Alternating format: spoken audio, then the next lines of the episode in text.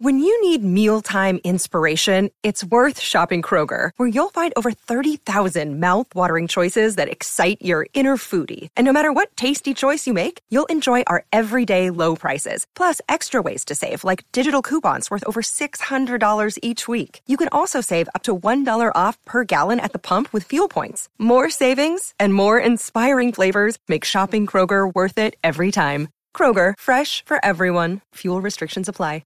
This week on the Fieldhouse Files, the N B A bubble is over and was a huge success. Geoff Sherman is a member of the Pacers stats crew. He was invited down to Disney by the N B A, and so we discussed his experience.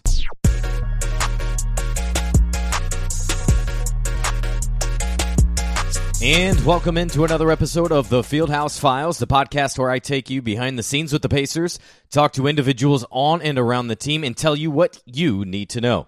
Hi again, everybody. I'm Scott Agness, and it's about time we put a wrap, put a bow on the N B A's bubble and how successful it really was. Um, at one point, you had league staffers and some media members that had spent more than one hundred days out of town, away from their families, and on that campus of Walt Disney World, so the league could finish the season, and they did. Thanks to strict rules and testing, nobody associated with the league tested positive for covid nineteen.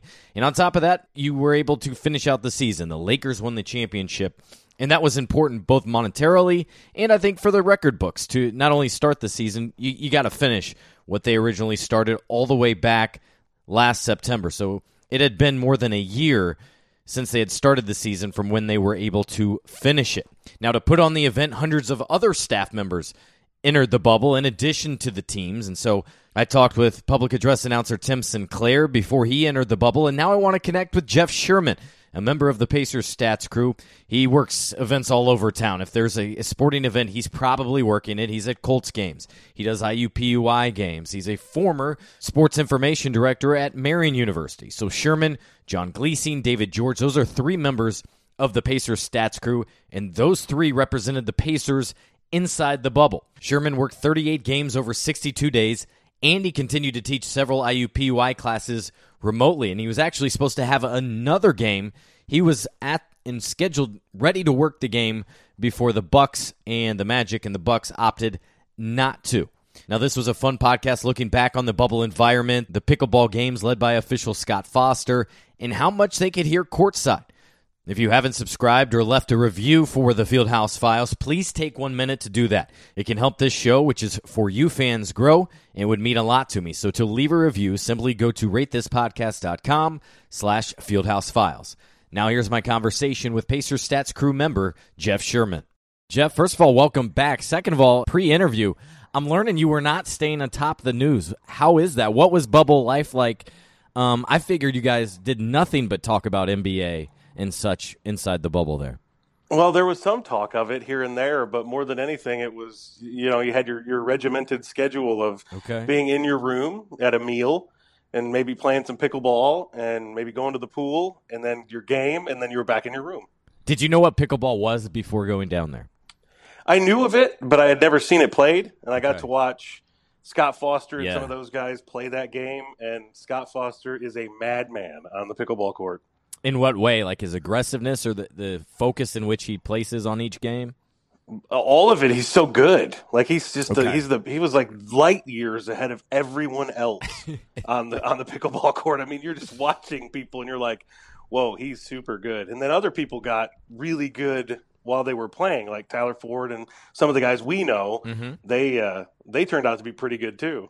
So you had this unique experience, this unique offer to go down, be one of the individuals, hundreds of individuals inside the bubble, um, be part of history, quite honestly. And what I'm hoping, Geoff, is that somebody was inside that we don't know about and is writing a book out of it. I know there is, I think, Ben Golliver of the Washington Post planning on it, um, but I'm I, secretly I was hoping somebody was getting full access so that we could get a book, because this is hopefully once-in-a-lifetime experience. Let's go back to the beginning. I think in June when you got the call, what were your initial hesitations? Did you ever think, no, no chance, I got to stay home and be with my family?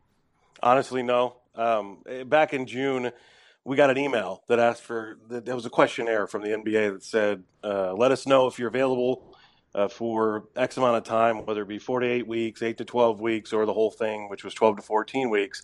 And I kind of looked at it and went, well, what am I available for? And I said, well, honestly, I could be available for all of it. So I put marked all three and said, hey, mm-hmm. whatever happens, happens. And the funny thing about it is, is that, you know, I was down there for two months. And so I was down there for eight, for eight total weeks. And that first email, I kind of was like, do I want to go do this? Or, I mean, obviously, yeah, make history. You know, I mean, I, that's the first Absolutely. thing that came in. So I'm thinking about it, and, and I look at my wife, and I said, what do you think? And my wife said, you're nuts not to, you know. And the hesitations came in with, you know, we're headed to the to the hot spot of the world at the time, you know, the the, the COVID hot spot of the, the world at the time. And, you know, ten thousand cases a day, and you're sitting there going, what am I doing? You know, I'm heading down to this and not sure of anything, you know. So I headed down there. I, I got the got the call that, you know, hey, we're gonna we're gonna have you down. We don't know how long yet, but uh, we'll schedule you out when we get there. I had to go through some health testing and stuff before I left, but um, then I got I, I actually was a random way of going down. I didn't fly, and I didn't drive. I was surprised you didn't fly. I know yeah, P A I, announcer Tim yeah. Sinclair, for example, did. Yeah, that wasn't going to happen for me, and okay. the reason why is because I wasn't real comfortable sharing air with people that I wouldn't, that I didn't know. So, flying was out. So, turns out my mother and my sister were actually going to go vacation down there because my aunt lives down there, and a couple of my mom's friends are down there, and so they were driving. So they bumped their vacation back a week to drive me down there. So literally, we drove up to the Waldorf Astoria on July twelfth. At like eight thirty p.m. Yep. After fifteen hours of driving, and I got out and was stranded. They waved goodbye, and you go, what did I just get myself into? You got it. I got my two suitcases, and I got a couple of smaller bags, and I'm sitting there going, okay, well, now if I if I test positive or I get uh, get banned from the bubble, mm-hmm. I have no way home. What What was the most important thing beyond obvious things that you brought down to the bubble? I read online you wrote a nice piece on LinkedIn. Would it have been your Xbox? That was probably number one, yes. Um, there were long nights of playing Xbox, but okay. that was all you could do, man. I mean, it was – you could go out and socialize and be out at the pool and hang out and things like that, but I was not going to do that because, honestly, and, and this is nothing against anybody else, but I was there for a job. You know, I was going to go do my job to the best of my ability and then just head back to my room and try to stay – you know, out of harm's way and keep my nose clean, you know, even though we were, in my opinion, in the safest place on the planet. Yeah, absolutely. But I just was not comfortable with that. So there was a couple of times when I went and hung out with people, but it was more of, you know, I was just going to go back to my room and have my food and work on my computer and get my classes ready and, and then play Xbox pretty much from, I don't know, nine o'clock or eight o'clock at night until somewhere between two and four in the morning, because, you know, the one thing about the bubble is that you lost track of your life a little bit. And, and the timing's not a big deal because all your games generally are late in the afternoon. So you being up till four, well, you could probably sleep in till one, let's say. If Which you, I never if did, you wanted to be honest there. With you. I yeah. was always up at eight or nine, you know, even okay. if I went to bed at four. And those are the flexibility you were able to have. Now, did you get into anything fun like fishing, like golfing, like bowling that were offered? Well, we weren't allowed. We we were we we didn't those were off access. Limits to you guys. Yeah, we wow. didn't have access to the golfing and the, the bowling, which wasn't a big deal. I mean, we had access oh. to fishing. The golfing yeah, would have been a big I deal for me. I fished once or twice, but caught nothing. The golfing off limits would have been so upsetting to me. I would have got a, a round in every single morning. That it would was have been a little my disappointing, exercise. But at the same time, you know, you kind of your days just kind of flew by. You know, once you got past that first week. And then into, you know, you went. We went and did the venue tour and the three venues. We toured all three of them, mm-hmm. and then got into our, our scrimmages and our seeding games. It was you were going. I mean, it, you were on the go, you know, and it was you weren't going to get back to the arena. You weren't going to get back to your room until possibly twelve thirty at night. So during that time, it was a little bit hectic. But as we got into the playoffs, it turned into a little bit less. There's a little bit more downtime, I guess you could call it. What was the one thing you wish you had or you had to order on Amazon because it was huge and you forgot to bring it or didn't think of it? Medicine. That okay. was one thing. I ran out because I wasn't sure how long I was staying. So my wife, you know, Amazon primed me some medicine. You know, she ordered she ordered some medicine for me. Um, and my mother sent me an air purifier. That was it. So okay. you know, those were the two things that honestly were helpful and I couldn't really do without. I was going to laugh if you mentioned like a second monitor for your gaming, Um, or I, on the N B A side, it was hilarious because I mean, one I guy bought a refrigerator. It. I thought about bringing it with me. I have a big monitor at home that I thought about bringing with me, and then I thought, you know what? That's just overkill. I don't really need that. I'm not a gamer. I just like to play games. You but know? It's not overkill when you're there for that significant amount of time. And if people don't may not remember, the first week you literally could not leave the room. So I would think the hardest part just being like you need to go see some sunlight and you need to like move around physically. Yeah, and the, the worst part about that, Scott, was the fact that our windows didn't open. Oh, so, so you couldn't even get fresh every air. Every room had a window, and you couldn't even open your window and to breathe in fresh air. So I kind of – I wouldn't say I violated protocol. I would say there were times when, you know, you you just crack your door and just take a breath. Yeah, there might have been know? a chance when somehow you thought somebody was at the door, and so you had to go open it. But yeah, yeah, kind of sort of that. That makes sort of a lot Maybe of sense. Maybe your meal, you know, you, you'd wait till your meal because we get our meals dropped off to us at eight a.m., mm-hmm. noon, and six p.m., basically on the dot. And you'd reach out and be like, oh, I'm going to hang here as much as I can and get as much fresh Florida humidity-filled wet air as I can into my lungs before I step back into my room. Yeah, let me bring in the, the dinner one item at a time. Hold on. Yeah, that's kind of what it was. It that was sounds silly, but time. Yeah, let's do that.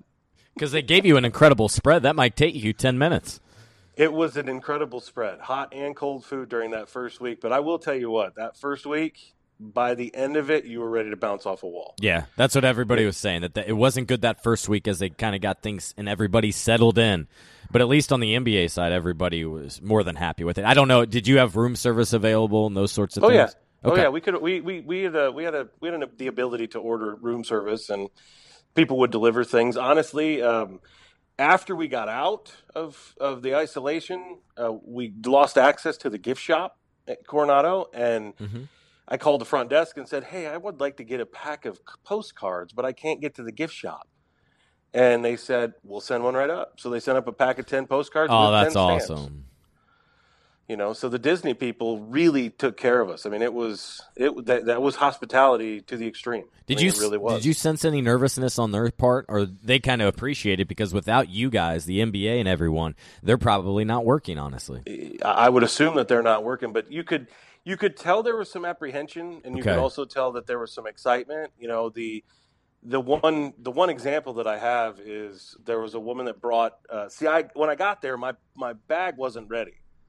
So I had registered for the hotel and gotten everything done on the app, and I didn't have a Magic band waiting for me.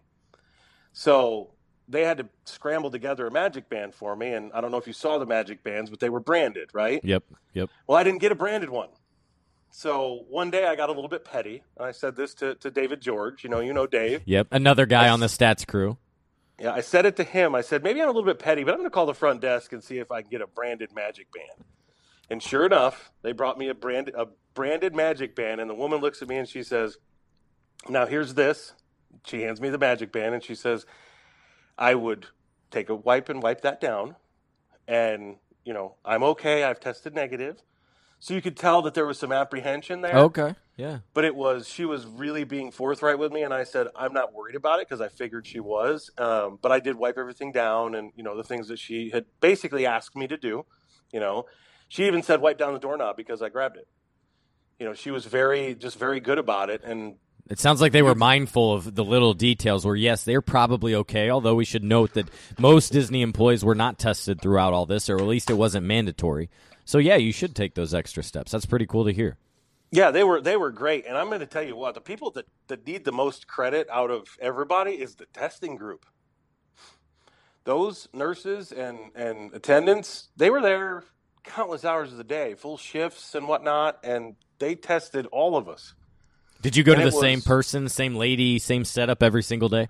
Yes, and I actually okay. got to know one of them. I, I never got her name, ironically enough, but um, I did get to know one of them. She talked about her child. You know, she has a son that was going to school and That's things awesome. Like that. She found out I was a professor and, you know, things like that. And she was just very uh, comfortable talking with me, you know, and uh, it just kind of, there's just a little relationship there. And that's who I'd go to every day. I probably should have mentioned this earlier, but from the business standpoint, all this, you're obviously on the stats crew. You're inputting it on the computer or calling it out, and you've done it not only for the Pacers, but I'll see you at I U P U I games. You're at Colts games, Indians games, all over. Um, so I guess just briefly to go back to that, what got you into this field? Why do you like stats and being part of games so much, Geoff? Well, you got to remember, I was the sports information director at Marion for close to ten years. And so I kind of grew into that role and loved the P R stuff. You know, I got out because of, you know, some health concerns, but, you know, I got out and I just wanted to stay in it. And honestly, we all do, Scott yeah. Fishman is the reason. Okay. I'll name drop on you. You know, Scott Fishman is the reason. He, he, he contacted me in two thousand six about football when we started it. And he said, I want to be your stat guy. I said, sure, because I had no idea how to do football stats in two thousand six. So he joined me and worked for me for basically all ten years. And in two thousand fourteen said, hey, I need a backup for the Pacers crew. Um, David Benner, the P R guy for the Pacers, said, uh, we need to train you. So they sent me to Grand Rapids, Michigan for a weekend to train on the old uh, stat system. And then they changed it in two thousand sixteen. And Scott and I were like immediately one of the best groups, you know, team, I guess you call it teammates on the, on the system sure. because the genius people looked at us and said, wow, you guys are really good. And now we've got good relationships with those people. And it turned out I ended up getting elevated to the crew and, you know, I've been at it since two thousand sixteen. Yeah. And I should mention, I think Scott Fishman, kind of the director of Pacer stats for game night. Is that, is that he's, fair? He's the stat crew supervisor. He is that for the Colts. He's that for, you know, the Pacers, um, And, and even his dad's in the business. Probably your stat guy all yeah. over the state. Right. And I love it because his dad's in the business. Randy has courtside seats at Butler, by the way. Oh, yeah. And I tell you what, man, the, the guys that I work with, David George and John Glasing and Scott Fishman and Scott George and all those guys at the table, you know, we've got the best crew to me in the country, you know, in the league, and good people in the P R staff. You know, Chrissy Myers was down in down in uh, Orlando with us. Yeah, she was she was with the team, and we hooked up. Uh, I think it was what maybe two weeks in. We hooked up for dinner one night and just chatted it up, and it was good to you know kind of catch up with her. And we hadn't seen her since March, you know. Um, but awesome, just awesome group. You know, everybody there is just awesome. It's probably fair to say you're the most important part of the stats crew job is being both accurate and quick in your work. Yes, uh, speed, accuracy, and uh, being able to print fast. Those are the three things that I think are the most important. I say that because we get yelled at if we don't print fast. But I, I laugh at that now, though, Geoff, because everything's online, and, and media that are listening will know we have a great courtside site where I don't even want printouts. Some games will bring it to us at different locations. I don't need to waste the paper, but I get it in certain circumstances, like you're probably talking about the teams where they always take printouts after every timeout. Um, otherwise, it yeah, seems like it's growing it's to be overkill. Right, but it shouldn't be. No, I'm kidding. Well, it's less about the media, but we still are involved with the media, but it's yep. more about team P R, you know, coaches. And when we were down there, I'll never forget it, the first time we went in, they were talking about trying to go paperless. And we went the exact opposite route of that. There ended up being like four printers down there. Oh, no. We uh, it was just we had to print to three different locations every game, and it was, you know, you get yelled at if you don't get it in time or whatever. And yeah, I was primary for, for pretty much the whole seeding games. I was primary inputter, and then I was secondary inputter during the playoffs for the most part. Yeah. And I was the printer, the print guy in the playoffs. And luckily, I didn't get yelled at because you know I, I printed pretty much every time very quickly. But when I was primary, there was no real. It just kind of was still a little chaotic because team P R was printing and it just was a little okay. bit, you know, all the stuff you don't really need to know about, but it was a little bit more chaotic during the seeding games. So you mentioned three printers, so I can probably guess, right? You got one courtside, you have one for broadcast, and then one somewhere else, maybe behind the scenes or something where yeah, those and I are think going. They dubbed that basically V I P. Gotcha. And that's why during the playoffs, any V I Ps that were there, you know, printouts went up that, went up that direction, but we never saw those printers. And that makes those sense, right? Printers we never saw. And that's another way to keep people separated. The less people touching paper and those sorts of things. Um, and you know what, man? The better. The, that's the other thing about the, the, the bubble that I have to speak about is just the fact that they were so good when it came to the distancing. Everything was set up perfectly, in my opinion. You know, the, the benches were set up great. you know, the, the across the court, you didn't see it because it was under the T V side, but they were separated. Individual chairs were separated out. Even when the families were there, they were in individual chairs, you know. The plexiglass uh, from the benches to you guys right there at courtside at the stats table. Even you'd that think had to be that boost. That plexiglass would be kind of a hindrance, and it really wasn't because we had comms.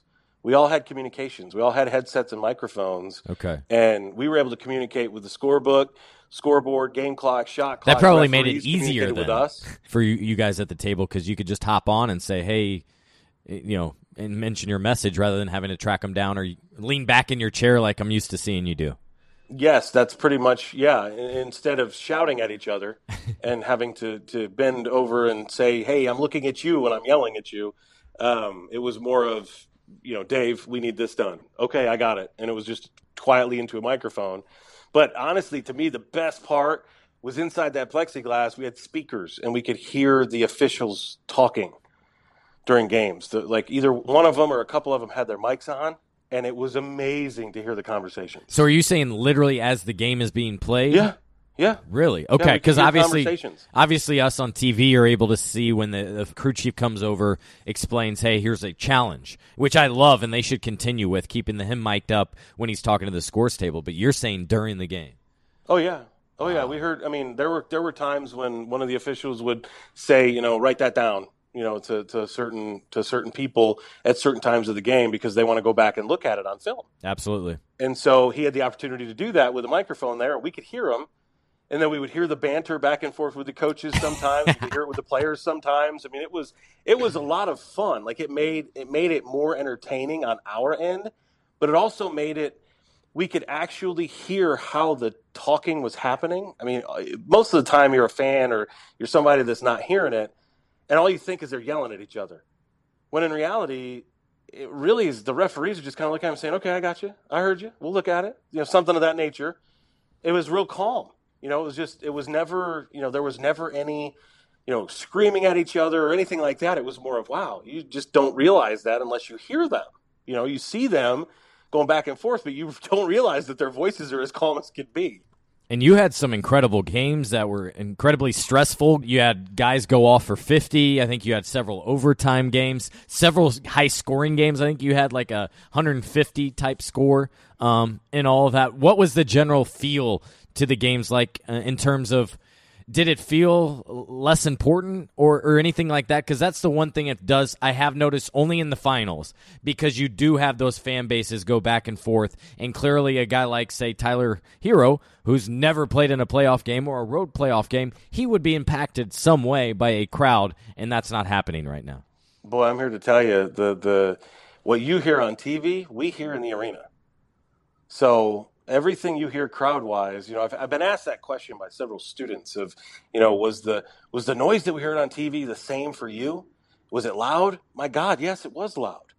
Because that same audio you were hearing, we were hearing. All the defense chants, all right. of the, the crowd noise, we were hearing all of that. I knew loud. that, but I didn't know how loud it was turned up. My it, it, my understanding it, it was quiet. There were times when it got there. Okay. And we were just like, wow, is that loud? You know? Um, but the the one game that I... The number one game I remember, well, I have two in my mind. One was when Murray and, and Mitchell went off for fifty in that game. They were just back and forth, and neither one of them could miss. Mm-hmm. Um, Utah, I think, won that game by two, I think, or something like that. I don't even remember the score most of the time as a statistician. Um, but the second game we did in the seeding games was Houston-Dallas on national T V at nine o'clock at night. And that was like one forty to one thirty-six or something like that. I mean, it was just a shootout, and you're yeah. sitting there going, okay, this is setting the tone, right? I mean, if we're going to have two hundred eighty point games, you're sitting there going, wow, this is going to be fun. Well, you know what? I thought the level of competition was as high as it could get. Agree. The, yeah. the guys were getting after it. Um, you look at Phoenix going eight and oh down there. Yeah, they missed out on the playoffs, but you know what? They went eight and oh in the bubble. They were the only ones that went undefeated. And to see them play as hard as they did and just just get you just had your gut ripped out when they didn't get in, you know, because you're just like, man, these guys could make some noise. Would they have? I don't know. But I mean, that would have been tough. That would have been t- any any team coming in eight and oh, winning eight in a row, mm-hmm. going into the playoffs could be a, a, a, a task to handle for any one seed, you know. So it was, uh, there were some games that were, you're just sitting there going, oh, we just need this to end because it's a thirty point blowout. But then there were some games where you're just like, man, I don't ever want this to end. Like that Mitchell Murray game, when they were just going back and forth, I saw some shots that I'm sitting there going, there's no way he's going to make that. Oh, there it went. Yep. You know, and that, and it was, you're just sitting there going, these guys can't miss. And they're just back and forth, back and forth. And you're going, I don't want this to end. I want it to go five overtimes, you know? So, and seeing the, on, and I didn't get to see it in person. I don't think, I can't remember. I did what, thirty-eight games over sixty-two days down there. And the T J Warren night when he went off, we didn't do that game, I don't think. And he went off for fifty-one, was it? Mm-hmm. And yeah. That was an amazing game to watch. And no, you did, I wish we could have seen that all the time. But you did fortunately get at least a couple Pacer games, I remember, right? Yeah, we got a scrimmage and one seeding game. Okay. Yeah. So yeah, how, we, how I think we got a playoff game too. I think we got one playoff game too. So how far in advance, Geoff, would you know your schedule? Would you know a week out? Would you know a couple days in advance, or wake up that morning and say, "Hey, you have one game today"? Well, for the whole first month, we knew our schedule in advance because everything was scheduled out, and we would get up to two games a day. And typically, they were in the same arena. So, for Makes instance, sense. if we would. If we had two games on a day, we'd start with like the three o'clock game at at, at at Advent Health Arena, which when we first started, it was the arena. Right. They they they got a sponsor midway through, right? Um, but at, at at A H A, we'd start that game at three, and then we would get the night game, or we'd start the one o'clock at the Fieldhouse, and we'd get the six o'clock. You know what I mean? So it would be during the seeding, it was a lot of two game nights. Um, when we got into playoffs, it was. You know, we would just cover a game each night, you know, because there was they, they, there was a there was a what do you call it a um, I wouldn't call it an exodus, but a you know just a sending home of people after the first month, and then after the second round was when we left, so we were done after the second round of playoffs, so everything slowed pretty much at the beginning of playoffs. It just slowed down to one game a day, so it ended up being. You would get timed out. But see, the thing is, what people don't understand is that we weren't able to walk over to the arena. So we'd have to be there ninety minutes early. Guess what? We'd have to take the bus two hours in advance. So we'd get there two hours in advance, you know, like an hour and forty-five. But we had to be there ninety. So it was like every day, if you had a six o'clock game, you had to leave at four. You know, mm-hmm. If you had a one o'clock game, you had to leave at eleven. You know, so it was like it's an all-day affair, you know. I was wondering if you'd be able to, hey, if you had your the two thirty game, if then you could walk over and check out the six o'clock in the other arena because you're done for the day. And no, we were not able to do that. That's too bad. Yeah, we were not fun. able to we were not able to watch other games, but think about it for a moment, you know. We're, that's we've been in the same arena all day, and then there's nobody supposed to be in there other than the staff working that arena. And that makes sense when you're thinking about the social distancing and the, the, the COVID stuff, right? You're limiting exposure. Sense. It's as simple as that. You don't let that. Other people in. Yeah. I mean, we could have gone over there and snuck it out. You know, I didn't sneak it. I didn't sneak anything. I was, I, I'm a pretty big rule follower, you know. Um, so I just kind of stuck with hit the bus, do the games, grab some food, hit the bus, come home, you know, back to the room. And it ended up becoming home after sixty days, you know. Um Let's just say reentry was difficult after sixty-two days. mm-hmm. Sure. I was also impressed amongst all this, Geoff, in, in your story you shared where you were also teaching and prepping for classes. So what was that like while trying to manage both of those? That was interesting, and I'm glad you brought it up because I have to thank my department chair at I U P U I for letting me go. You know, we went all online, but it wasn't all. You know, every, not everybody went online. Faculty had the choice to do face-to-face or virtual, and I went just the option of online because, you know, what's the point of doing face-to-face when you have to split the class in half? So I said, hey, can I go down and do this? And he's like, yes, go. This is awesome, you know. So I went down, and I spent my first week there, obviously in isolation, you know, working on classes during the day because I had five of them I had to prep for, plus I was doing a graduate consulting class, so I was working with graduate students that are working with industry partners, and so they I had to do presentations with them, which is a total another story, but then prepping for class, I had five of them to prep for, and trying to do it all online, then I had to get into the games, and then classes started, and once I got into the games, it was like, oh man, this schedule's going to be rough. Then I got my playoff schedule, and I'm going, this is going to be easy now. Mm-hmm. But there was one class that always was a headache, and that was my three o'clock in the afternoon class on Mondays and Wednesdays, because I had to prep for it, but I also had to teach it, and then I had to jump a bus at four thirty some games. So it was uh, it was a bit rough, but uh, I think the kids got a lot out of it. The students got a lot out of it. You know, they they got to see me in a couple of different places, and, you know, they got to – how many times is your, your professor going right. to be doing something like that? You're giving them incredible firsthand experience. You can take yeah. them inside. Hey, you want to work in sports. Look, this is what I'm doing. This is what it takes. These are the demands it's taking. Look, I'm not with my family for two months. Are you prepared to make those sacrifices? Yeah, that's Things kind like of that. What it was. And I think I think that they I think that they got that after a little bit of time. Good. They were just like, man, this is awesome. But they also only got to see the hotel room for the most part. My graduate students got to see me on the bus. They got to see me in the actual arena, because some of them were doing presentations while I was on the bus heading to a game, because that was before the semester started. It was a summer class, so I was doing doubleheaders still. So I'd have students coming into the arena with me, and I'm sitting there listening to them present to an industry partner, and I'm sitting at my table spot, so the industry partner is looking at the big board behind me with Utah Jazz on it, and they're going, "Where are you right now?" That's pretty good. During the game, um, were you able to hear any, any kind of fun banter between the players? Did that stand out? Now, you're in row two, but you said the mics were on. Was there any good stuff to come hear, from that? Yeah, you got to hear a little bit with the referees. Okay. Um, but more than anything, it was the behaviors. You got to see the behaviors. And my example that I got to see the most was Patrick Beverley. You'd see him yeah. come flying off the bench. You know, you'd just be like, when did he become an assistant coach? Yeah, and I and again, like you mentioned earlier, I thought the benches were handled nicely, where everybody was spaced out. Everybody was essentially assigned a chair rather than, you know, coming down and sitting wherever you want. I think there were rows of coaches where you had to sit. Yeah. And for example, the Pacers, back when they were they were playing, they would rotate whomever had the scout would sit in the front row with Nate, with Dan Burke, and Josh Corbeil, the trainer, and the other one would sit in row two, because there's only four in the first row. So there's yeah. little nuances like that that fascinate me, at least, in, in terms of the logistics. And, and sitting behind you, by the way, we should have mentioned the virtual fans, um, yes. which I had the opportunity to be one of those for one Pacer game.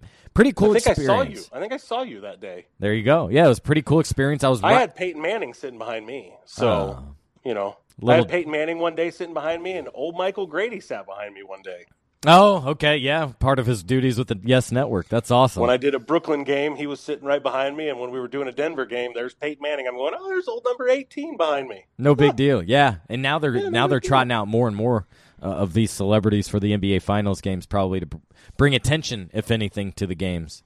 Um, well, I saw former President cool. Obama in one of these playoff games. That's right. You know? Yeah, that was but, game one. Uh, that was game one of the finals. The funny thing about the benches, Scott, is that, you know, the, the player portion of the benches, I saw some innovative stuff with um, the individual Gatorade coolers. I just don't know if that can work, though, during a regular season in simple in current environments, because then you'd have to eliminate courtside seats, and essentially it takes up more space, and that means money for tickets unsold. Yeah, that'll be the difficulty, is the number of tickets you can sell. But at the same time, I thought that was really cool that they had, you know, their own little towel. They had their own little dispenser. They had their own little cooler. They had all kinds of things right there attached to their chair.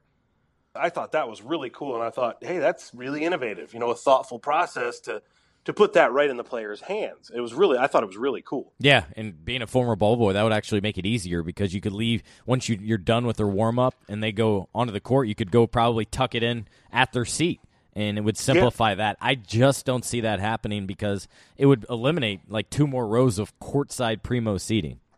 Yeah, and I, I really don't see that happening. But at the same time, Lord knows what they might do, Scott. Who knows? I mean, we, we, we don't know what they might do. I look forward to being back courtside again at Bankers Life, and we'll have a brand new video board and all kinds of new things with the renovations. But it'll be great. We have it'll no idea when that might be here, myself. Right?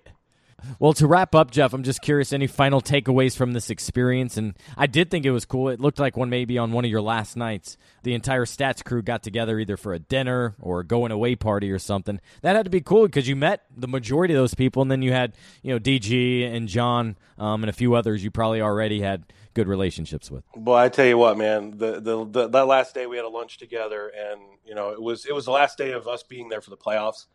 And it was, so there was the second round of quote unquote cuts. And we got together, and all those people, I mean, I, I can I can go on and on about, I think it was, I worked with directly or indirectly, I think it was upwards of fifteen different teams. And all coming together for one cause. And I'm still in touch with them. Yeah, that's cool. You know, um, the guys from the Houston Rockets, the guys from the Dallas Mavericks, the, the Phoenix Suns, um, Eric Smith, the P A announcer for the L A Clippers. Awesome, awesome dude. Didn't know he was a school teacher. You know, he's a school teacher. We got to talk about some methods of teaching and things like that while we were in the bubble. You know, just some things like that. And I've stayed in touch with some of them. And actually, some of them have come on to our virtual speaker series at I U P U I. You know, I had a couple of guys that are still in the bubble actually come on. The official scorebook from uh, Dallas Mavericks and a statistician from the Washington Wizards, they both came on and spoke in class the other day from inside the arena. That's outstanding. You know? So, you know, it's just it's just connections. And that's the thing that I try to te- teach my students is just meet people. You know, I'm not saying hang out with them and become their best friend. Just meet meet them. You know, share contact information, get to know them a little bit, work with them, you know, have a little fun with them. And I think we did that. You know, and I met so many different people, and I, I'm so grateful for the opportunity. And to be honest with you, I said it in my little LinkedIn post you were referring to earlier, is that sometimes opportunities come up, you just have to say yes.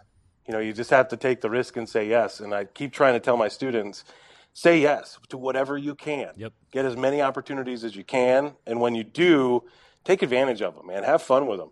I wish, looking back, I would have been a little bit more social, but the nerves of COVID, you know, all that stuff being out there, I just was like, you know what, I don't need to. So I'll be as social as I can be during games.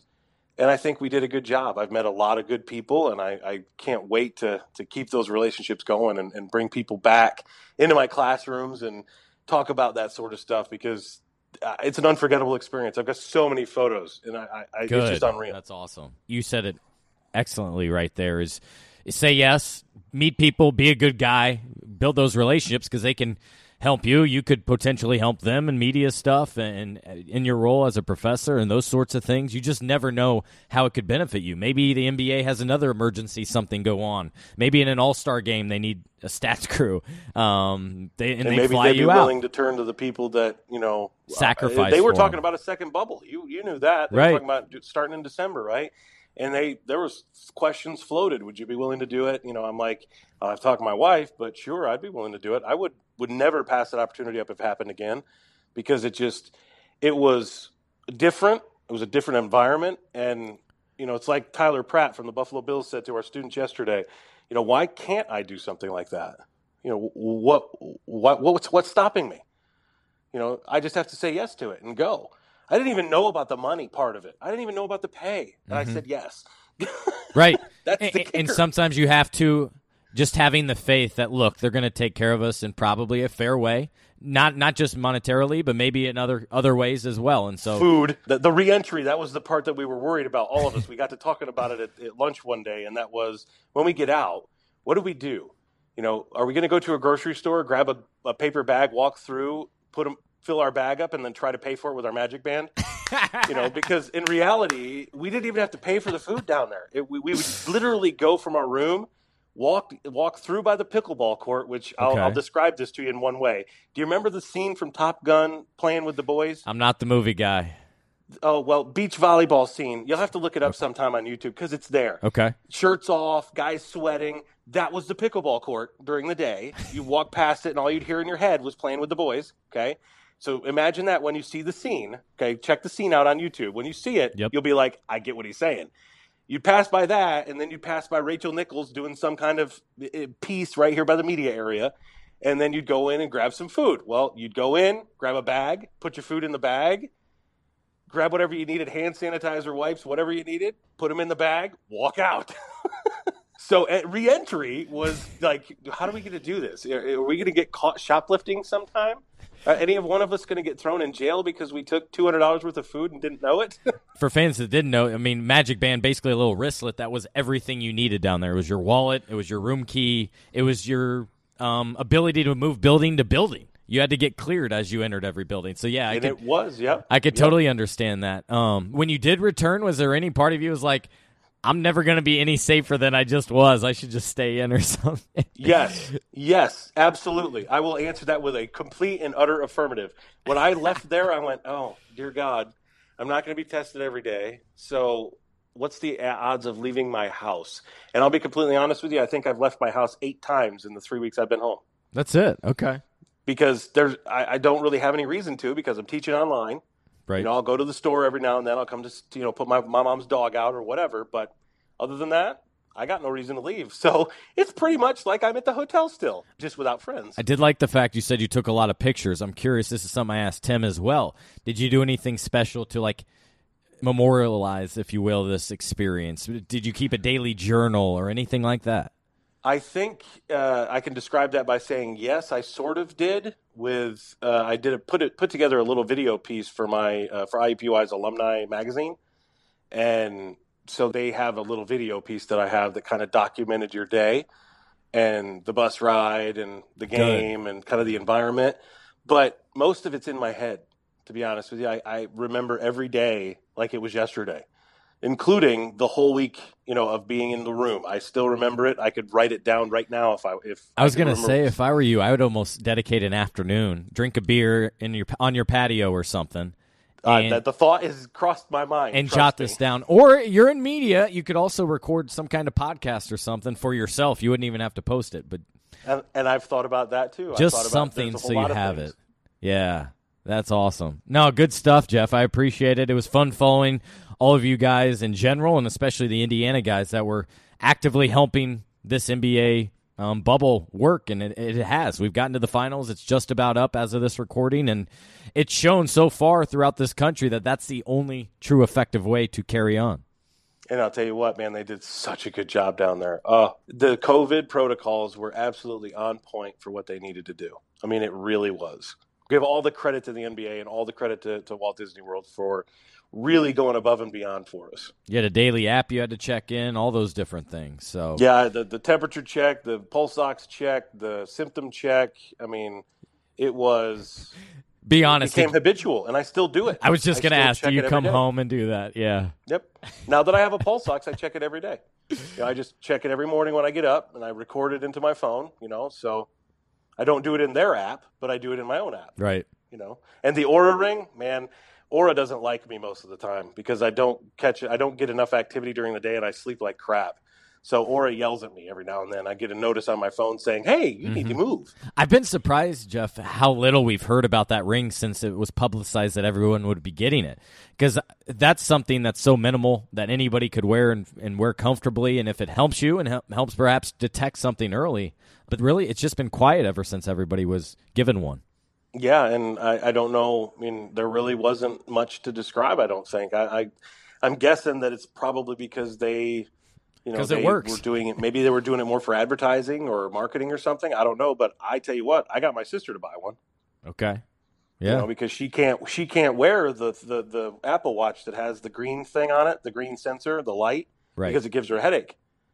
So this doesn't have any lights on it; it just got three sensors on it. And she said, "Can that track activity and stuff?" I said, "Yeah, it'll track it. In, you connect it to your phone; it'll track everything." And so I think she's going to buy one of those as opposed to a Fitbit or a watch because it doesn't have that pulsing light that that U V kind of, I don't know if it's a U V light or what it is, infrared or whatever, that can give her a headache. So who knows?